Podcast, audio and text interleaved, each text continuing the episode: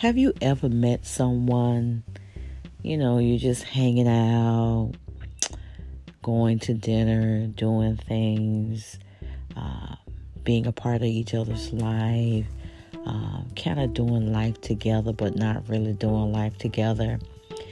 Um, that person has really nothing to offer for you, but you're just riding along with them. You've probably been intimate with them, but you don't really see any type of future. Yeah, I call that just riding the ride. Yep, riding the ride. Probably about 10 years ago, I think I stopped riding the ride with someone. But recently, not too long ago, that almost happened again that I noticed. I met someone, we were dating, just having a good time, chilling. They really didn't have anything to offer.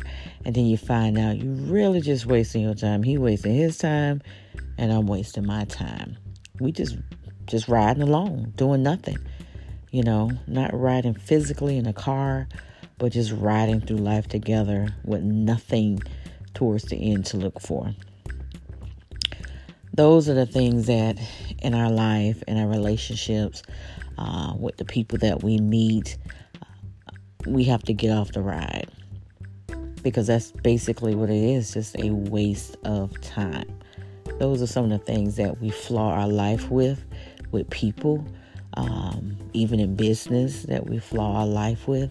You know, like I said, perfectly, my perfectly flawed life, my perfectly flawed life and that's a flaw for us um, that we have to not allow people to just ride along with us to, to tailgate us you know just just just just ride with us for what we have uh, what we can offer um, sometimes even to be used by by people.